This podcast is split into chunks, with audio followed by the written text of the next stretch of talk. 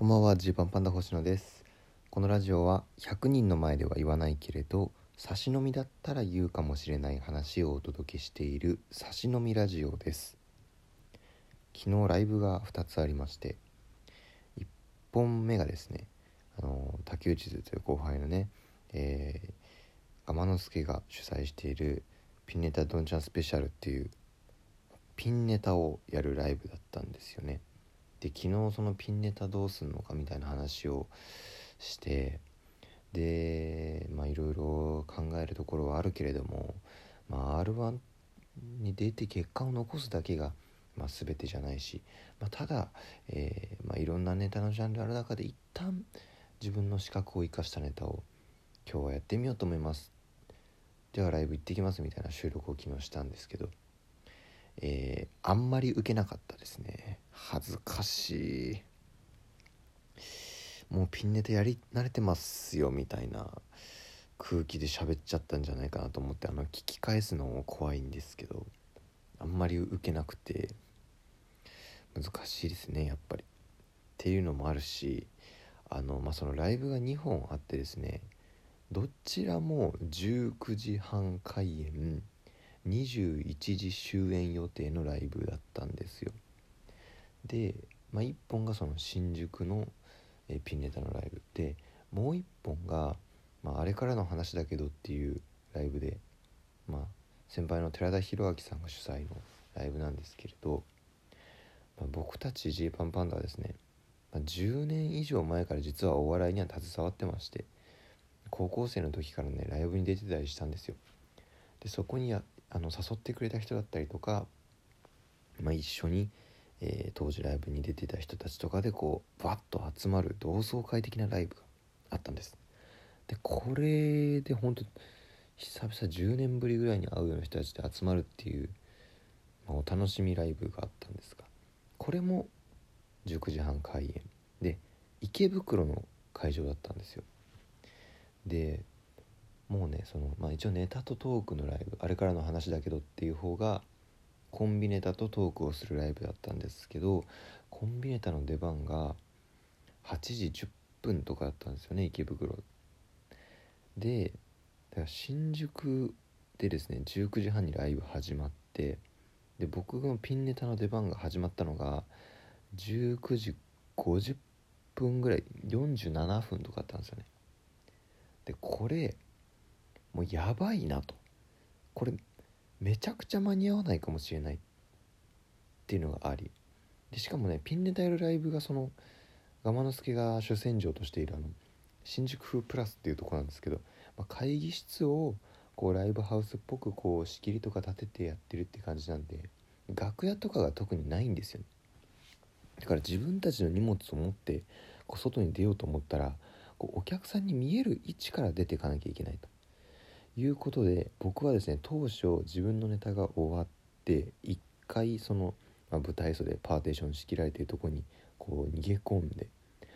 で、まあ、他の人のネタ中に帰るのはあれなんで次の人のネタが終わったら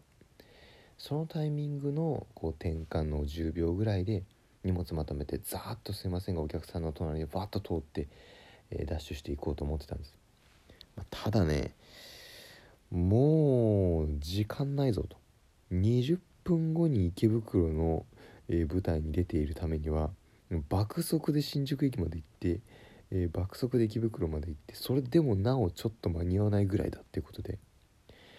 もう意を決してあの自分のネタの最後の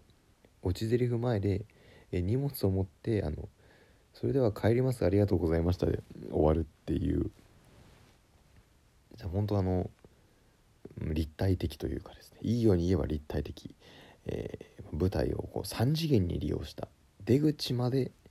この会場新宿風プラスのドアまでも一つの、えー、ま、演出ということでズーンってこう横切ってそのままダッシュで新宿に向かうっていうことになって本当にあのお騒がせしましたっていうのと我慢助とかにも申し訳なかったですねもうちょっとゆっくりしたかったんですけどまあまあピンネタはピンネタでそんな風にやりまして。でそっから池袋行って、まあ、ちょっと結局到着8時20分ぐらいになっちゃって、まあ、ギリギリ交番変えてもらったりしてネタで普通に出られたんですけど。いやーほんと懐かしいメンツでしたね。僕らはですねもともと高1の時に、ま、文化祭とかでお笑いやっててでそれで、まあ、一回なんか大会とかも見てみよう出てみようかっていう話になって m 1甲子園とかライブお笑い甲子園とかっていう大会に出てたんです。で運よくライブお笑い甲子園え高校1年生の夏に優勝することができましてでその時にこう当時の高校3年生だった人たちが「すごいね」みたいに言ってくれて、まあ、昨日もいたレイヤさんって人が「ちょっと今度新しいライブ始まるんだけどジーパンパンダも一緒に出ない?」っていう風に言ってくれてでレジスタリーグっていうライブに、えー、出られるようになるんですちょうどね僕らが高1の11月ぐらいから始まる16歳から22歳の超超若い人だけが出るライブそこに最年少の16歳として、えー、僕ら第1回からね出させてもらったんですよ。まあ、そこが K プロさんとの初めてのあの出会いだったりもするし本当にもう原点っていう感じなんですよね。だから当時その僕らからしたらその高1の時の高3の人たちが結構多くて、まあ、寺田裕明さんも主催で僕らの2個上の年でしたしで昨日で言うとそのもう1個上の代、まあ、現役でやってる人だとアントワネットのイクさんとかの代が、まあ、一番お兄さんで、まあ、平成元年生まれで。で平成2年生まれの、えー、人が結構多くてね。ジャガモンドさんとかえー、中川ごぼうさんとか寺田さんとかあのもう言っときますけど今日のこれはもうあのいろんな名前が出てきますしあの説明そこちゃんとしろよっていうところも出てくるかと思うんですけれどもあの熱量であの突っ走るというこういうことがあったんだよっていうことをメインでちょっとすいません喋りますけれど、まあ、その辺の人たちがいてで僕らの1個上は、えー、川田さんっていう人だけなぜか川田さんっていう人だけしかいなかったんですけど。で僕たちはジー、パンパンダと、うん、当時カルマラインっていう名前でやってた、えー、2人、まあ、この2人カルマラインとはもう高1からめちゃくちゃ一緒によくやってたんですごいすごい2人だなと思ってこうたとこもあるしなんかこう久々に会えてめちゃくちゃ嬉しかったですね。で客席に同じ同じ年の戦国シャンパンとかがいてで1個下がパーマ大佐。僕らの1個下がパーマ大佐。もう1個下がリップグリップみたいな並びだったんですよね。でね本当に改めてこの人たちのおかげで今自分たちは結構好きなことというか楽しくやれてるんだなっていうのをやっぱ改めて思いましたね。僕はずっとお笑い芸人になりたかったんですけど小学校の時から。なんかその気持ちってなんかもしかしたらどっかでポーンって折れてなんか終わってた可能性もあるんですけどこの高校生の時にガッと周りに知り合いが増えたりとか、まあ、逆にそこで、夢を諦めていく人もたくさん見たし、えー、とんでもない天才が現れてバーンっていくいやこの人は本当すごいなみたいに思う人とも出会ったりもしたしそういうつながりがあって実際こうなんだろうなこう自分たちがネタをやらせてもらえるこう環境にななんだなったというかなんか芸人やりたいって思ってもいろんななんかその時とその運とで全然その思うようにねできないそのすごい力はあるのに全然思うようなうん結果が出なかったりとか思うように人がこっちを向いてくれなかったりっていう人もたくさんいるし、まあ、そういうところを乗り越えてやってる人もたくさんいますけど僕らの場合はもう高校1年生でよくも分かってない舞台に出た時にいきなり100人ぐらいのお客さんが見てくれたっていうのがもう本当に恵まれてたんですよね。だからそれの感謝はね、まあ、一生尽きないだろうなっていうふうに思ったっていうのと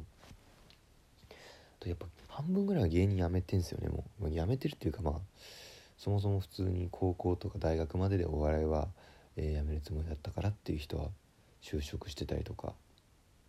ね、芸人やってたけどカルマラインの国母とかは今人材派遣の会社で働いてんだみたいな。言ってたしあ今日も仕事終わりできてんのかと思ったらなんかそっかあの国母が働けんだなみたいに思ったりしましてですね。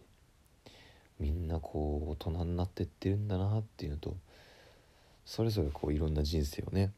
歩んでるんだなっていうのを思いますね。すごいこう元気になりましたね。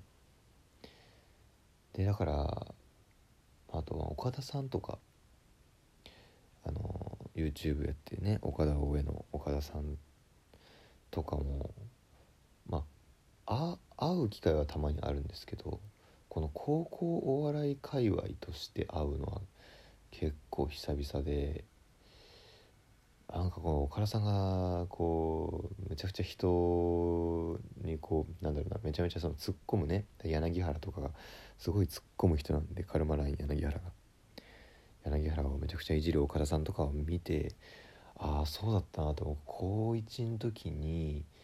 えー、思ってた岡田さんって高校3年生でひたすらボケ倒してツッコミの人としつこくしつこくやり合ってたなっていうのとかをねこう思い出したりもしましたね。これこれからもたまに集まりたいというか、まあ、寺田さんもまたやりたいっていう風に言ってくれてたんで。やりたいですね。なんかその辺を今のお客さんと一緒に分かち合っていけるようになったらいいなと思います。お開きです。